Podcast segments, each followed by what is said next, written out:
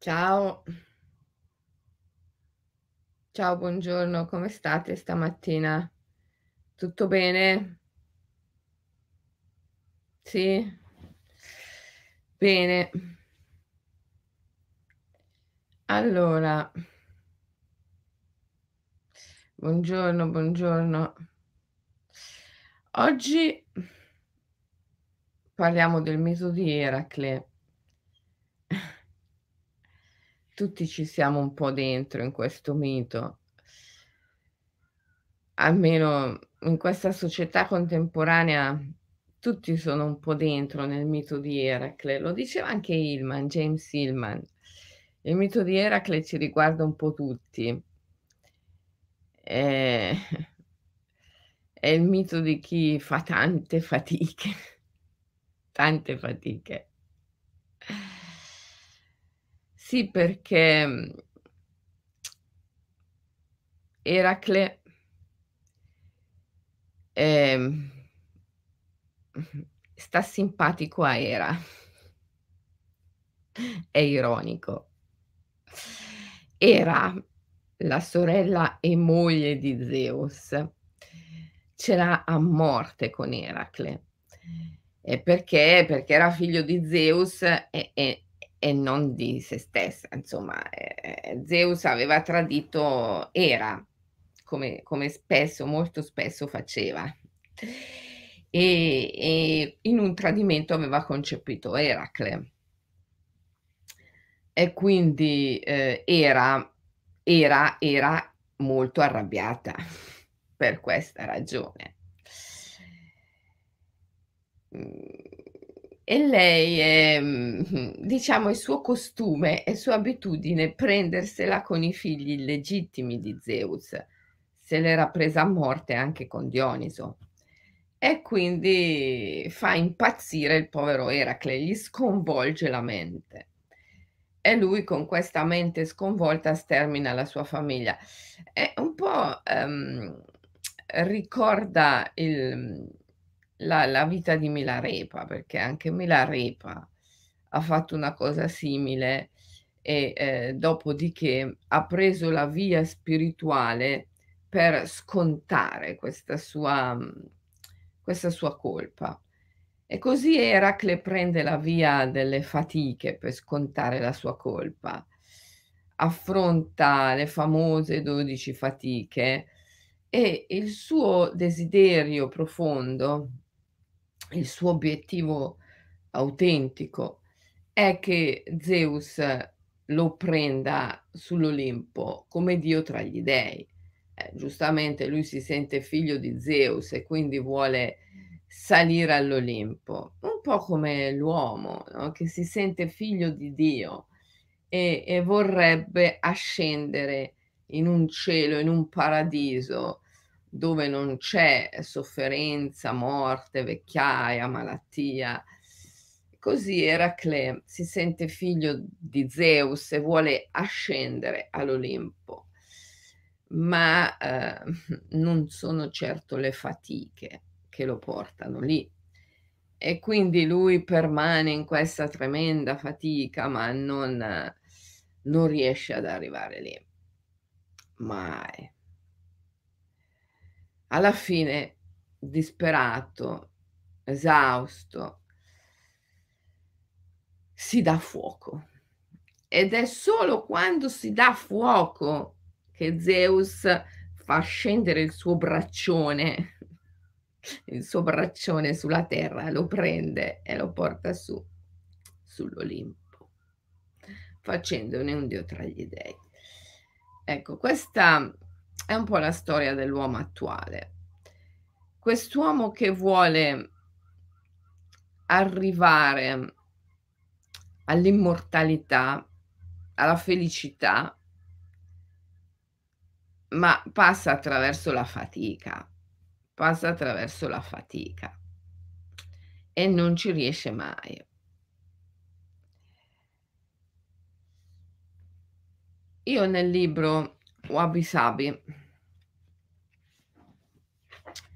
nel libro Wabi Sabi descrivo le mie iniziazioni, i miei rituali con Noburo. Noburo Kudado è uno sciamano Yamabushi. La parola Yamabushi letteralmente, mhmm, tradotta vuol dire nascosto tra le le montagne, perché gli sciamani Yamabushi praticano nelle foreste, sulle montagne. Ehm e racconto del rituale Yamabushi di iniziazione più importante, che è la camminata nel bosco. Camminare, camminare, camminare, camminare, camminare. Ehm, m'è venuto in mente ieri sera perché volevo andare un ad un monastero che c'è qui in quest'isola della Turchia dove mi trovo, in esilio. Io mi considero in esilio, eh, perché io dovevo andare negli Stati Uniti, ma, ehm, ho preso il volo ho fatto scalo a Tunisi e, ehm scusate, a Istanbul. Dai, ce l'ho con Tunisi e anche ieri ho detto Tunisi. Ho fatto scalo a Istanbul e mi hanno bloccata. Mi hanno detto: "No, tu non vai". Ehm, perché perché perché da pa dai paesi dell'area Schengen, cioè l'Italia, la Svizzera, non si può andare. E e questi volevano che io dimostrassi che erano 15 giorni che non ero in un paese di area Schengen. E io non glielo potevo dimostrare, però loro non potevano dimostrare neanche il contrario. E quindi mi hanno detto: "Signora, non possiamo fermarla, lei può partire, però si ricordi che quando arriva a Los Angeles potrebbero mandarla indietro, perché non ha le prove che sono 15 giorni che lei è in un paese di area non Schengen". Allora mi son detta: "Sai che c'è? Mi faccio 15 giorni di mare, ehm, qui in Turchia e così, ehm, non corro il rischio di essere rimandata indietro." E son venuta sull'isola. Ehm, e ieri sera volevo andare, mhmm, e e insomma sono qui in esilio, anche perché non posso tornare in Italia. Mi hanno detto: "Selene torna che c'è questa cosa da fare", c'è sempre qualcosa. Ma se torno in Italia questi mi timbrano il passaporto, dopo non posso più dimostrare che è 15 giorni che son qui. Quindi non posso tornare in Italia, non posso tornare in Svizzera, mi sento in esilio ragazzi. Eh, cioè sto provando quell'emozione che provano gli esiliati, non poter tornare a casa. E ti dirò che non è neanche tanto male come emozione. Comunque ehm, non esistono non esiste qualcosa come un'emozione buona o cattiva. L'importante è provare emozioni, perché le emozioni sono anima. E con la mia emozione, portandomela bene in spalla, tanto le emozioni sono leggere, non pesano, anzi, il più delle volte sono loro che ti danno l'energia. Con la mia bellissima emozione, ehm, di esiliata, ehm Ieri sera volevo andare a questo monastero. Già su quest'isola non ci sono veicoli a motore, no non si può, non si può avere un nessuno qui ha un un'auto, non circolano. Ehm, e però ci sono questi queste specie di tuk-tuk elettrici. Allora ne fermo uno per strada e gli dico: "Voglio andare a questo monastero". Lui mi porta fino a 'na piazza, piazza bellissima con vista sul sul mare, stupenda, e mi lascia lì. E dico: "Dov'è il monastero?" E lui mi dice mi indicano. Dico: "Ma perché non mi porti fino là?" Sai, un po' difficile perché io il turco ancora non lo parlo e lui parlava solo il turco. Comunque alla fine ci siamo intesi. Non è proibito da un certo punto in poi anche ai veicoli elettrici di circolare e quindi di avvicinarsi al monastero. Per cui dico: "Vabbè, comunque non sarà tanto lontano". A inizio a camminare in salita. Cammino, cammino, cammino, una bella salita eh, molto ripida. Cammino, cammino, insomma 'sto monastero era lontano. Era già già sera, abbastanza sul tardi, insomma. E così mi è venuta in mente la mia iniziazione sui Monti Ki con Noburo. Perché l'iniziazione principale per gli sciamani Yamabushi consiste proprio nel camminare, camminare, camminare in montagna, camminare, camminare, camminare, camminare in montagna, in mezzo alle foreste, in mezzo alla natura. Camminare finché proprio sei stanco, molto stanco, e quando sei molto, molto stanco continuare a camminare finché sei ancora più stanco e quando sei ancora più stanco continuare a camminare. Questa è l'iniziazione. Mhmm, ma perché? Tutto ciò ha un senso molto profondo. Il senso è che quando finalmente quando finalmente è il momento di fermarti e di riposare, e allora ti sdrai sotto un albero e chiudi gli occhi per dormire, non ti addormenti subito.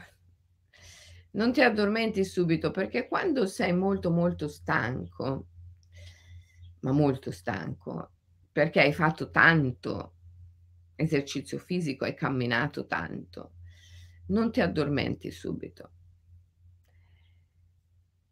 Il, mhmm, il tempo che va dalla veglia al sonno è prolungato, ma è piacevolmente prolungato, per una qualche ragione che non è mai stata indagata, mhmm, da un punto di vista scientifico. Per una qualche ragione o perlomeno non è mai stata indagata approfonditamente, ma tanto che ci importa. Non è che tutte le cose debbano per forza essere indagate scientificamente, anzi. Per una qualche ragione che rimane un mistero, quando sei molto stanco ma piacevolmente stanco, quindi quella stanchezza che ti dà, per esempio, l'aver camminato tanto, tanto, tanto in montagna lo stato ipnagogico, che è lo stato che va dalla veglia al sonno, si prolunga. Ora, lo stato ipnagogico è, ehm, uno stato straordinario, i nemuri, dicono i giapponesi. È quello stato in cui tutte le onde cerebrali, tutte le frequenze cerebrali sono presenti simultaneamente, perché è uno stato di mezzo, è uno stato di passaggio. È è l'immaginale, è la zona liminale, è lo spazio di confine tra il conscio e l'inconscio, tra la vita e la morte, perché addormentarsi è un po' come morire, è un viaggio nell'underworld, nel mondo infero. È uno stato di profonda meditazione dove le onde alfa della creatività sono abbondanti, dove ancora sussistono le onde beta che sono quelle dello stato di veglia, dell'attività diurna abituale, però già ci sono le onde alfa che sono le onde del rilassamento, della meditazione, della creatività. E poi ci sono le onde teta che sono le onde del sonno, stanno già arrivando.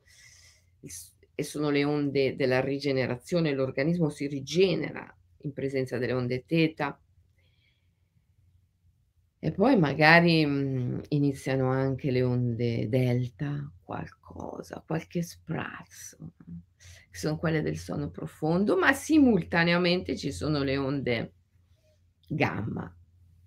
onde gamma molto presenti perché, mhmm, sdraiarti per dormire quando sei molto stanco è assolutamente piacevole e le onde gamma aumentano quando c'è un senso di piacevolezza nell'organismo.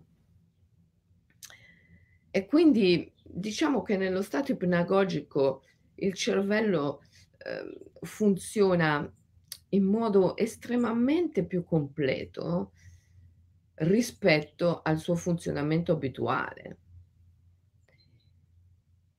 Sei in uno stato di coscienza ampliato. A me piace definirlo la mente poetica, lo sai. Hillman lo chiamava il pensiero del cuore, Aurobindo l'overmind, la sovramente. Sei in uno stato sovramentale, in uno stato ampliato di coscienza. Ed è questo poi fondamentalmente che gli Yamabushi ricercano. Questo stato meraviglioso. A entrare lì consapevolmente, consapevolmente, è come andare a Shambhala, Shangri-La, la grande terra di mezzo, Niroda, l'immaginale. E ogni volta che fai ritorno da questo viaggio, qualcosa in te è cambiato per sempre sempre si ritorna con dei tesori preziosi. Ecco perché gli Yamabushi ci tengono tantissimo ad andare lì.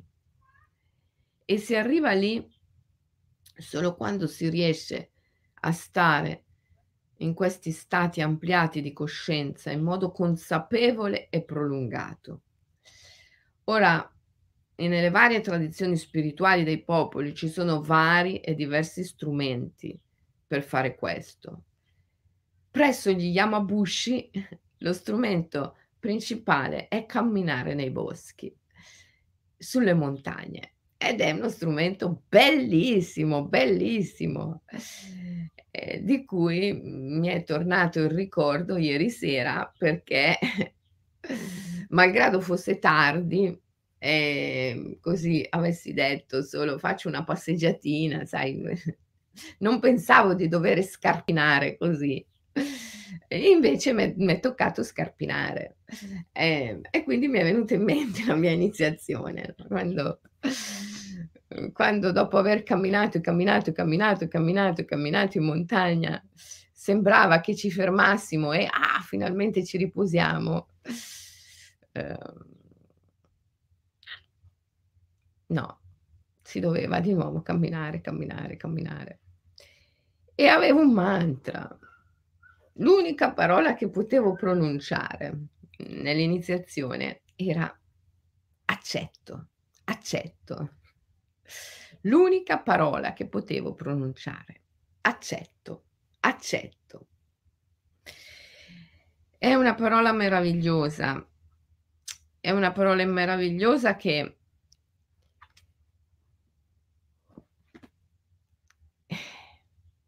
che poi fondamentalmente è la chiave. La chiave di ciò che stiamo cercando. Immortalità e libertà, che sono sinonimi, che sono due facce della stessa medaglia. Immortalità e libertà. È ciò che l'uomo va cercando. Quando guarda in cielo e si sente figlio di Dio, come Eracle, figlio di Zeus. Perché, Padre, non mi accogli sull'Olimpo? E quindi fa le dodici fatiche, affronta fatiche immani, che poi sono tutte le, le, le fatiche no, che noi affrontiamo, che l'umanità affronta per cercare di risolvere cose mm, con la ragione, che alla fine risultano irrisolvibili, se non addirittura la ragione complica.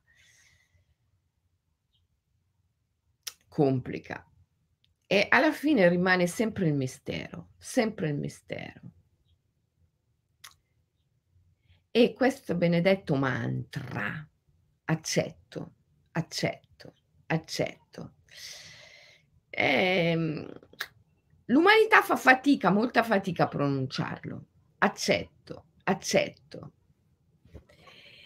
Ne parlo nel libro, nel capitolo transitorietà, nel libro Wabi Sabi ne parlo a pagina 248 e 249.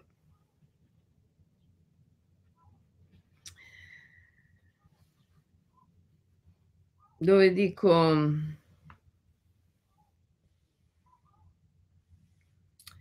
dove dico questo, te lo leggo, son poche, poche righe. Proprio la notte che precedette la fatidica cerimonia del tè, avevo letto un articolo dal titolo La sfida impossibile, comprendere la realtà con la filosofia quantistica, scritto dal filosofo della scienza Peter Evans, in cui si spiegava l'impossibilità di utilizzare la fisica quantistica per capire la realtà. L'impossibilità di utilizzare la fisica quantistica per capire la realtà. Pur sapendo che è molto improbabile che ci sia un modello migliore della meccanica quantistica per indagarla. Risultato, la realtà non è conoscibile. Del resto, con la meccanica quantistica stessa si dimostra che non esiste una realtà oggettiva. E dunque il punto è che la dimensione della precarietà a cui Wabi Sabi ci spalanca il passaggio è vertiginosa. Niente è immutabile, niente per sempre, niente è oggettivo. E quindi niente è fondamentalmente conoscibile con la mente, aggiungo. La transitorietà rimanda a un'altra grande emozione Wabi Sabi, l'incertezza. Viviamo nella dimensione dell'incertezza, perché la realtà è fondamentalmente inconoscibile. Sappiamo che con la fisica quantistica non potremo mai spiegarci la realtà. Eppure sappiamo anche che difficilmente può esistere un modello migliore della meccanica quantistica per indagare la realtà. Allora sappiamo perfettamente che lo strumento col quale indaghiamo la realtà non è uno strumento che può conoscere la realtà. Eppure non ne abbiamo un altro. Il risultato è la realtà è inconoscibile. Siamo nella condizione dell'incertezza, siamo nella condizione della precarietà e dell'incertezza. E quindi, e quindi il mantra accetto, accetto, accetto. È la cosa più saggia, più intelligente a cui si possa fare ricorso. Accetto, accetto, accetto.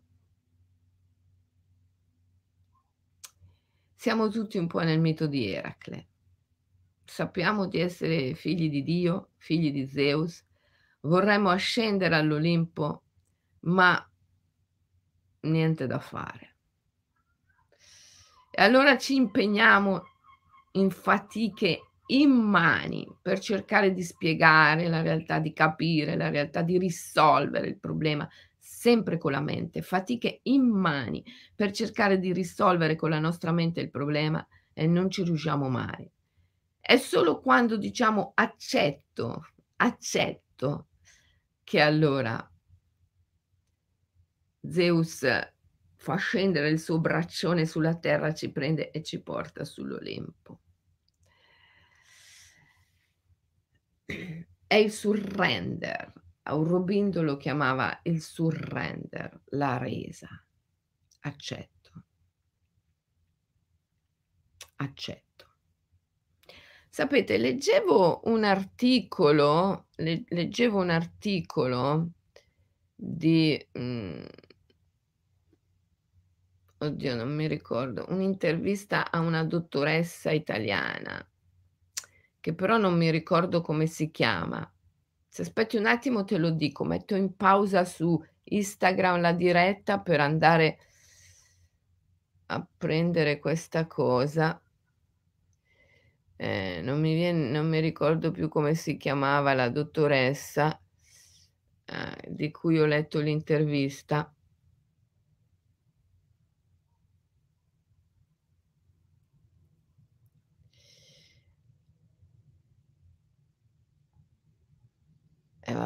La trovo? Mhmm, Barbara qualcosa. Uhm, aspetta un attimo, eh, che te lo dico. C'è una connessione internet un po' lenta. Barbara Ballanzoni, ecco, Barbara Ballanzoni si chiamava. Ecco, scusate, ho messo in pausa un attimo su Instagram per andare a riprendere la la mhmm, l'intervista a questa dottoressa, Barbara Ballanzoni si chiama. Barbara Ballanzoni. E, ehm appunto, mhmm, parla delle cellule immortali. Lo sapete che le cellule cancerogene sono praticamente immortali? Lo sapete che negli Stati Uniti hanno ancora lì in laboratorio cellule di una donna afroamericana che è morta di cancro alla cervice dell'utero nel 51, nel 1951 e loro hanno conservato le sue cellule, le cellule cancerogene, che sono ancora lì, sono ancora vive e ancora si riproducono. E, ehm, e hanno fatto degli studi su queste cellule, ancora le stanno studiando, sono, uhm, praticamente immortali. Le cellule cancerogene sono praticamente immortali, perché subiscono una mutazione queste cellule di questa afrome americana hanno subito questa mutazione a causa del virus, del papilloma virus, che poi è il virus, ehm, che causa il cancro all'utero, no, il papilloma virus. E, ehm, questo virus ha provocato questa mutazione nelle cellule di questa donna e, mhmm sono diventate immortali. Perché perché questa mutazione ha tolto a queste cellule quel processo che le fa invecchiare.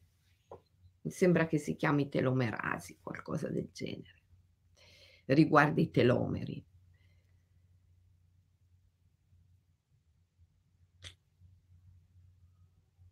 Praticamente queste cellule son diventate immortali.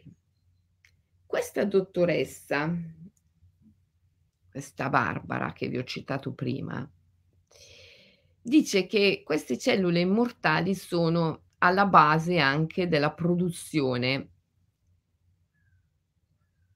di questo ultimo vaccino che si sta diffondendo, no, a causa del del coronavirus, insomma il vaccino contro il coronavirus. Al alla alla base della filiera produttiva sono state utilizzate cellule immortali, che poi dovrebbero scomparire, no, nella filiera produttiva. Ma lei dice che, mhmm sai, quando si incomincia a produrre qualcosa in grandissime quantità, può darsi che la qualità venga un po' meno e che magari qualche cellulina così scappi, sfugga ai controlli. E se questo avviene è un guaio, eh, perché se rimangono queste cellule, vero, nel siero, di sicuro ti trasmettono un'informazione che non è proprio, gestibile dall'organismo in modo sereno e tranquillo. E, ehm ah, che arriva la la Dragons che è qui con me sull'isola. Ciao. Ciao. Ti sei svegliata presto stamattina, Sì. eh? Eh, vedi? Eh.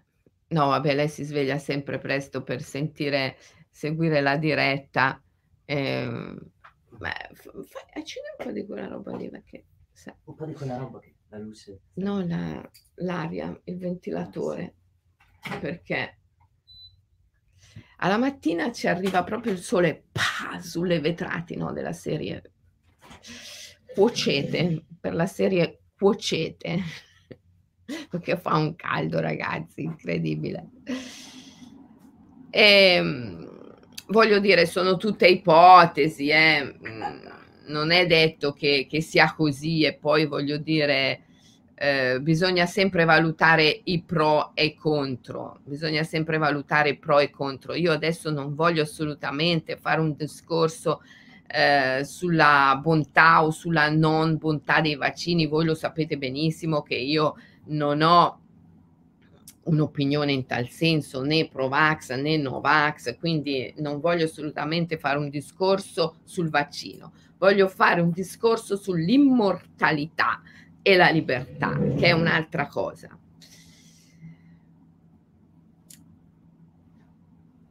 Anche perché voglio dire, da una parte c'è il rischio delle cellule mortali, ma dall'altra parte anche il Covid ha i suoi bei rischi, quindi io non voglio fare un discorso eh, di un tipo o di un altro, questo non mi interessa.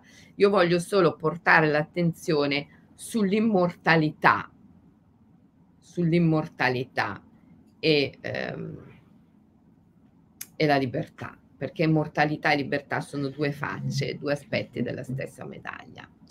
E soprattutto voglio dire una cosa a questo punto della diretta, che per me è il cuore di tante cose che dico,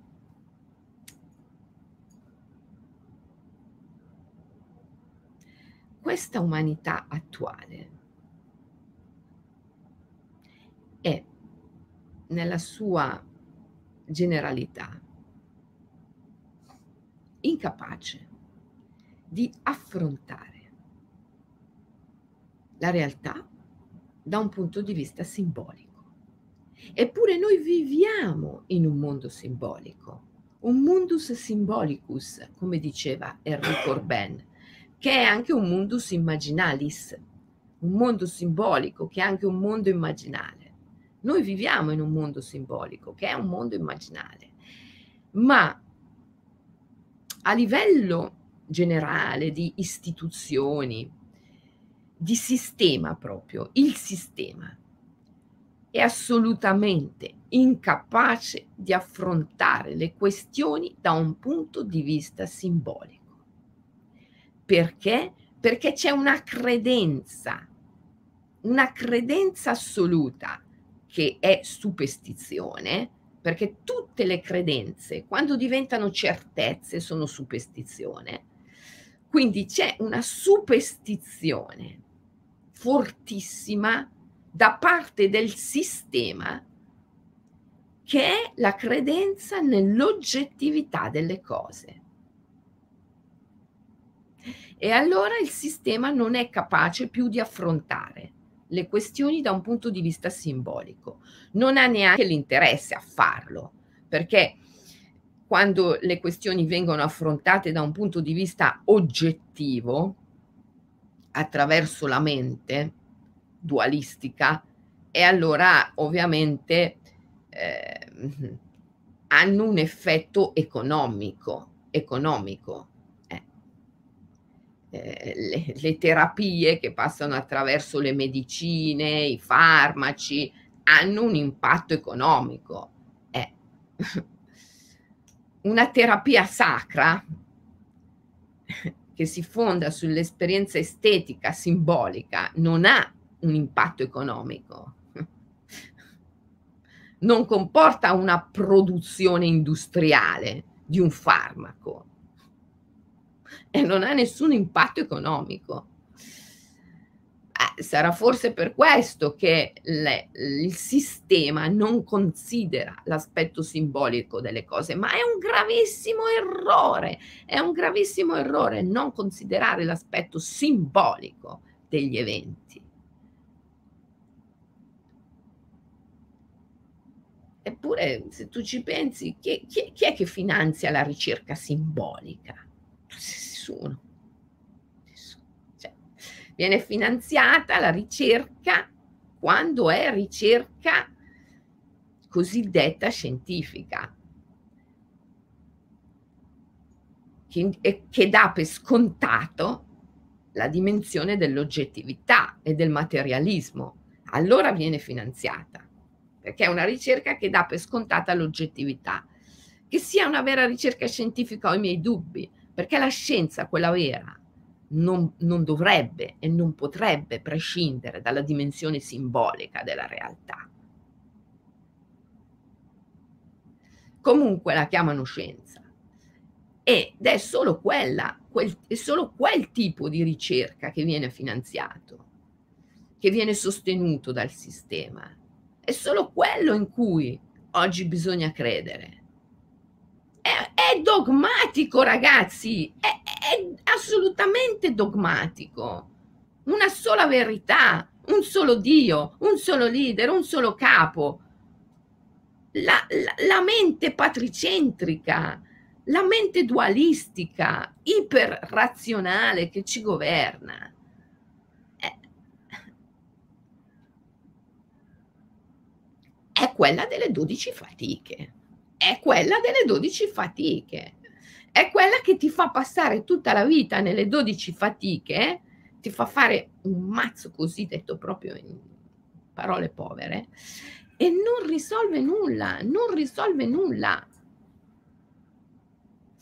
Ma tu pensa il mistero dell'immortalità, pensa il mistero da brivido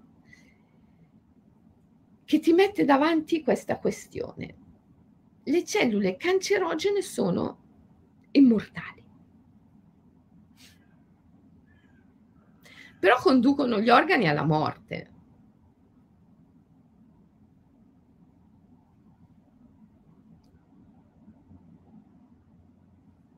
Forse. Allora, da un punto di vista simbolico, come prendiamo tutto questo? Da un punto di vista simbolico, un cancro, la presenza di cellule le chiamano neoplastiche, immortali.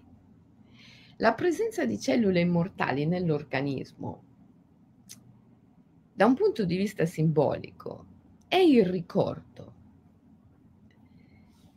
dell'immortalità delle origini, perché non c'è dubbio che l'uomo provenga da un paradiso delle origini, dall'età dell'oro, l'età dell'oro, come la chiamava Esiodo, il paradiso delle origini, tutti i miti, di tutte le tradizioni dei popoli ci parlano di questo tempo delle origini. E il ricordo del tempo delle origini è dentro di noi, sotto tante forme, in tanti modi, nella sensazione della mancanza che sempre ci accompagna. Qualsiasi evento l'essere umano possa vivere ha in sé la sensazione della mancanza, qualsiasi, anche, anche la cosa più bella, l'evento più bello, l'evento più bello che tu, eh, che tu puoi vivere, ha in sé la sensazione della mancanza. Ieri sera ero in cima a questo, a questo monte, finalmente ci sono arrivata dopo la scarpinata, era bellissimo guardare il mare, le isole, eh, una, una visione meravigliosa nelle ultime luci del tramonto e mi mancava mia figlia, che poi è l'obiettivo per cui io devo raggiungere le Hawaii. neanche gli Stati Uniti, le Hawaii, che è ancora più difficile, vero? Perché poi quando sbarcherò negli Stati Uniti, eh, poi dovrò fare altre, altri controlli, anzi magari forse, spero di no, mi faranno fare pure una quarantena prima di andare alle Hawaii, perché le Hawaii sono delle isole, hanno tutte le loro norme, regole a parte e, ehm, e quindi è ancora più difficile arrivare lì.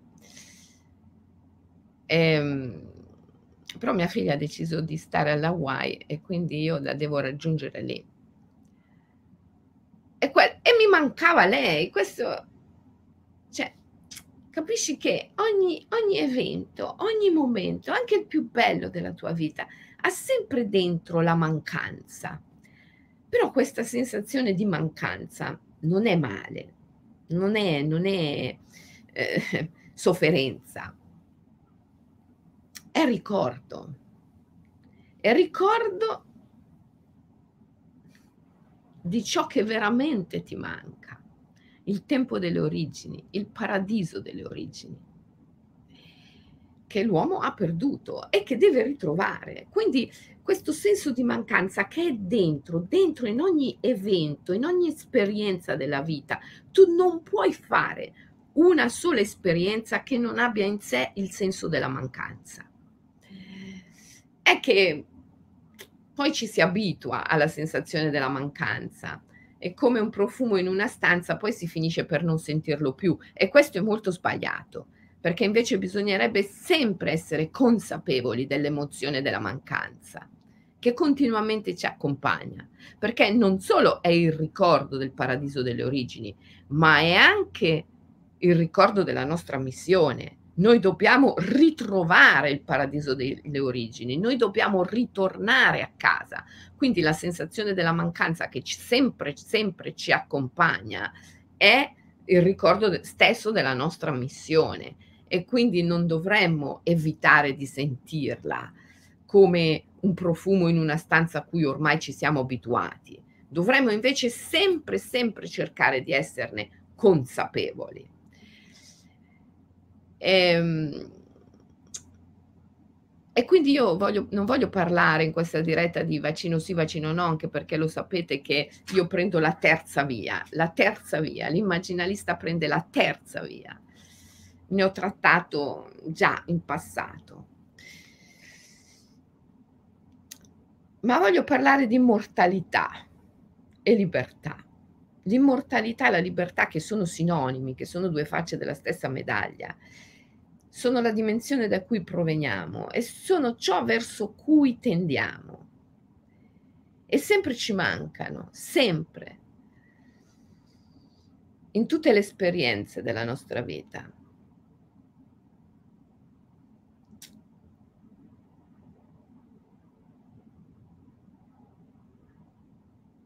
Queste cellule immortali, che talora chiamiamo neoplasie, cancri. Sono memorie, simbolicamente parlando, da un punto di vista immaginale e simbolico. Sono la memoria del tempo delle origini, dell'immortalità. Sono memorie forti, fortissime. E come tutte le esperienze, il loro esito dipende da come tu ti relazioni ad esse. Esiste un mantra col quale tu ti puoi relazionare ai ricordi, ai frammenti mnestici, ai frammenti di memoria dell'immortalità. Questo mantra è accetto, accetto, accetto, accetto. È il mantra del surrender non ciò che io voglio, ciò che tu vuoi. È il mantra della resa. Perché questo è il mantra attraverso il quale l'uomo può restituire il controllo, restituire il potere, rinunciare alle dodici fatiche, rinunciare a questa idea tremenda che attraverso la sua stessa fatica, la sua stessa indagine, lo sforzo razionale, separato dalla fede e dall'amore, egli possa ritrovare il paradiso delle origini. Rinunciare a questa idea che attraverso il mero sforzo razionale separato dalla fede e dall'amore si possa risolvere qualcosa. Restituire questo tentativo di controllo, di potere, restituire il famoso toro bianco di Minosse. Eh? E in questo modo restitu- ristabilire, ristabilire l'equilibrio primevo, l'ordine universale. Questo è il mantra. Accetto ciò che tu vuoi, non ciò che io voglio. Accetto, accetto, ok, accetto. È il mantra del surrender. È il mantra che ristabilisce l'equilibrio primevo, l'ordine universale. Perché è il mantra con il quale restituisci questo tentativo di esercitare un potere attraverso la mente senza la fede e senza l'amore. Ed è lì che Zeus fa scendere il suo braccione quando Eracle si dà fuoco alla fine, dopo le dodici fatiche che non sono servite, si dà fuoco e Zeus fa scendere il suo braccione, lo prende e finalmente lo porta sull'Olimpo come un dio tra gli dei. Ehm,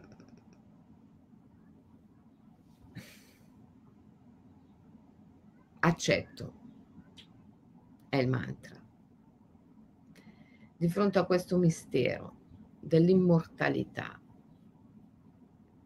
l'immortalità che ci può uccidere, l'immortalità che ci può salvare, L'immortalità fa rima con libertà e la libertà è surrender, è resa. È solo quando restituisci il tentativo di esercitare un potere senza la fede e senza l'amore, che allora sei veramente libero. L'immortalità è libertà perché la libertà è la vittoria sulla paura. E quando non hai paura, allora i sensi sottili si aprono, gli occhi che guardano dentro, come diceva il mio maestro di meditazione, il venerabile Gatatera, si aprono. E puoi comprendere, comprendere, abbracciare il visibile, l'invisibile, la vita, la morte, il sonno, la veglia, le onde beta, le onde teta, simultaneamente, simultaneamente, come nello stato ipnagogico. Lo stato ipnagogico prolungato, di cui ti parlavo all'inizio della diretta, questo che gli sciamani Yamabushi in Giappone ricercano, camminando e camminando e camminando nelle foreste e poi alla fine finalmente addormentandosi. Questo è stato ipnagogico prolungato e consapevole che gli Yamabushi ricercano è proprio lo stato del surrender. È lo stato in cui lasci andare la mente dualistica, la mente razionale. La coscienza si amplia nell'arrendersi al sonno, nel progressivo arrendersi al sonno, ma nello stesso tempo rimani vigile e cosciente. È lì in questo stato, lo stato ipnagogico, che conquisti libertà immortalità. E quello è lo stato della non paura. È lo stato in cui, non avendo paura, puoi essere consapevole sia nella veglia sia nel sonno, sia nel visibile sia nell'invisibile, sia al di qua sia al di là della grande soglia. Questa è immortalità, questa è libertà, libertà dalla paura. Libertà dalla paura e libertà dalle credenze, ma soprattutto è la libertà dalla credenza delle credenze, cioè è libertà dalla credenza nell'oggettività delle cose. È paradossale. L'umanità a livello di sistema cerca immortalità e libertà, il paradiso, la salvezza, attraverso metodi e sistemi che danno per imprescindibile l'oggettività delle cose e si fondano sull'oggettività delle cose e il materialismo. Ma la salvezza è raggiungibile solo superando questa credenza nell'oggettività delle cose e nel materialismo, perché la salvezza è raggiungibile solo al di là della paura. E finché l'idea dell'oggettività delle cose e del materialismo persiste, persiste anche la paura.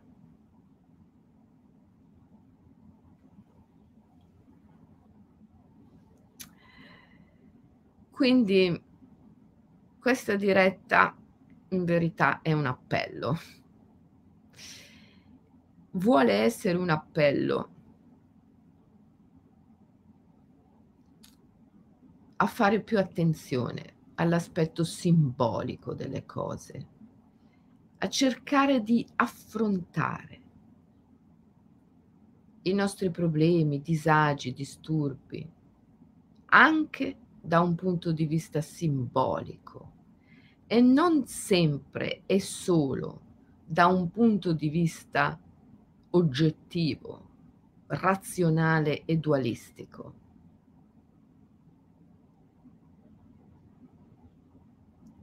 Purtroppo è qualcosa che il sistema difficilmente potrà mai fare finché rimane questo sistema così com'è. Bisognerebbe cambiare tutto il sistema. Ma il sistema così com'è, questo sistema non può fare questa cosa. La dobbiamo fare a livello individuale. Ciascuno di noi deve decidersi ad affrontare le situazioni anche e soprattutto da un, innanzitutto da un punto di vista simbolico, che poi è il punto di vista spirituale.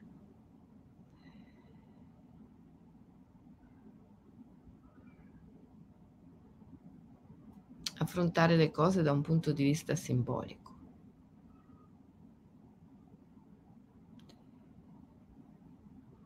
Di fronte alle malattie che sono l'attivarsi di frammenti mnestici, di frammenti di ricordo della nostra immortalità. La cura va fatta, certo, ma nel, nella presenza del sacro, cioè nella consapevolezza simbolica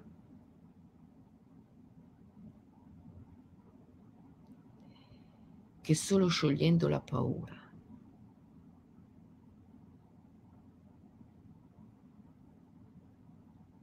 questo frammento di ricordo che si è attivato potrà portarci ad un vero risultato positivo. E quindi la prima, primissima cosa da fare in presenza di una malattia è non avere paura. Poi si affronta la cura, ma la prima cosa da fare è accetto, accetto accetto ciò che tu vuoi, non ciò che io voglio. E qualsiasi cosa, io sono pronto, accetto qualsiasi cosa. Ciò che tu vuoi, non ciò che io voglio. Restituisco il potere, restituisco il tentativo di esercitare un potere attraverso la mente separata dalla fede e dall'amore. Accetto. Poi faccio tutte le cure, certo. Le cure, le prevenzioni, eh, le medicine, i vaccini. Non è quello che fa la differenza. Da un punto di vista simbolico, quello che fa la differenza è la qualità della relazione intima, profonda. Poi faccio la cura, certo, cioè in presenza della malattia la cura la devi fare per forza, perché è rito.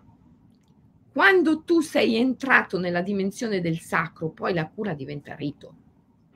Eh, e allora è quel rito che ristabilisce l'equilibrio primevo, l'ordine universale, e va fatto, è imprescindibile. Ma l'elemento fondamentale è il surrender, è la resa con la quale tu ristabilisci l'ordine primevo, l'equilibrio universale. Se non c'è questo, hai voglia. Se non c'è questo, rimani, come diceva Goethe, un viaggiatore infelice su di una terra oscura. Rimani sempre in cerca di un paradiso delle origini, di una salvezza, di una soluzione che non troverai mai. Allora ragazzi, riassumiamo. Abbiamo letto a pagina 249 dell'impossibilità da parte della fisica quantistica di conoscere di spiegare la realtà. E paradossalmente abbiamo letto che non può esistere un modello migliore della meccanica quantistica per indagare la realtà.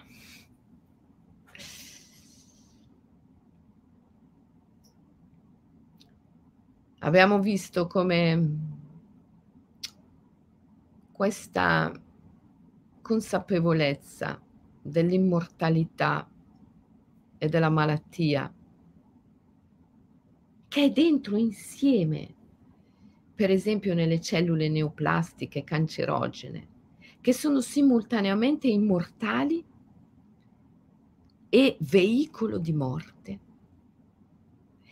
Ci lasci veramente attoniti. Non c'è nessuna possibilità di continuare razionalmente di fronte a questa immagine. Ci sono solo le vertigini dell'impossibilità di comprendere senza la fede e senza l'amore.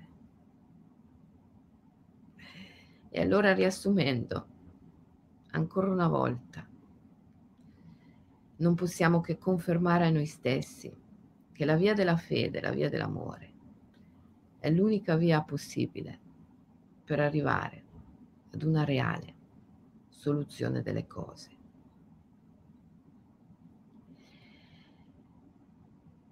Ed è la via che il sistema in quanto tale non prenderà mai, perché non può assolutamente intraprendere.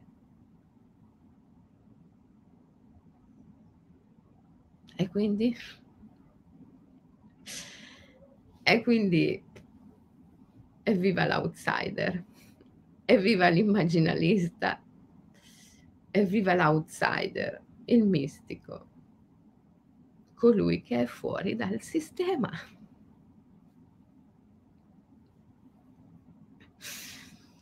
Ragazzi, ancora una volta, non conformatevi. Prendete la via della resa, che è la via dell'amore, è la via del surrender. Voglio invitarvi a un OMI, One Minute Immersion oggi. Mi piacerebbe che tutti insieme, almeno per un minuto, oggi contemplassimo l'immortalità come frammento di memoria che è dentro di noi. Lo sapete che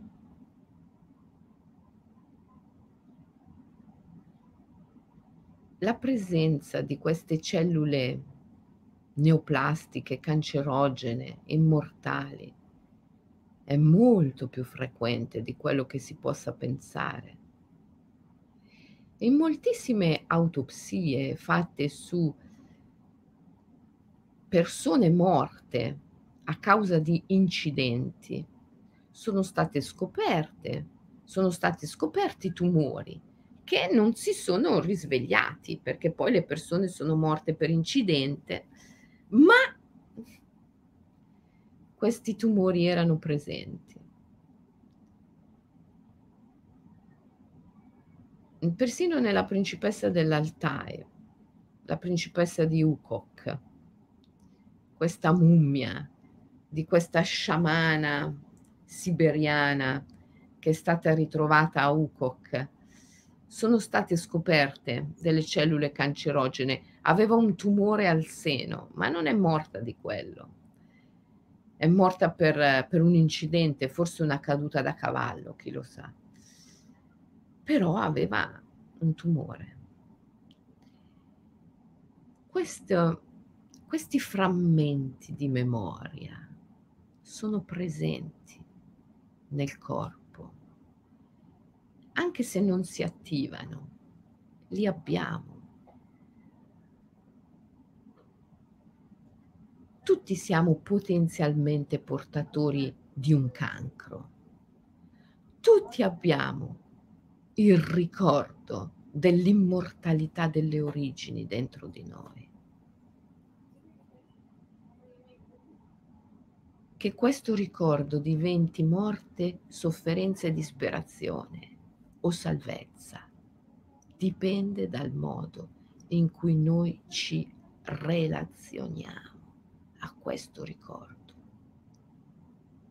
Esiste un mantra col quale puoi allenarti a relazionarti al ricordo della tua immortalità e della tua libertà, che prima o poi, sotto una forma o un'altra, si risveglierà in te. Il mantra col quale tu puoi allenarti a relazionarti al ricordo dell'immortalità che è dentro di te da sempre è accetto, accetto. È il mantra del surrender. È il mantra con il quale ristabilisci l'equilibrio primevo, l'ordine universale. Allora Oggi facciamo un minuto di meditazione tutti insieme. Cerchiamo di sentire dentro di noi la presenza di questo ricordo dell'immortalità dell'origine e anziché averne paura, pratichiamo il mantra. Accetto, accetto, accetto, ok? E tutti insieme facciamo un altro grande, importante passo oltre la paura. Tutti insieme oggi, One Minute Immersion, un minuto di immersione cosciente. Cerchiamo tutti di sentire dentro di noi la presenza del ricordo dell'immortalità delle origini, che si manifesta come morte. Perché, come diceva il grande Aurobendo, la morte è la garanzia stessa dell'esistenza dell'immortalità e della libertà.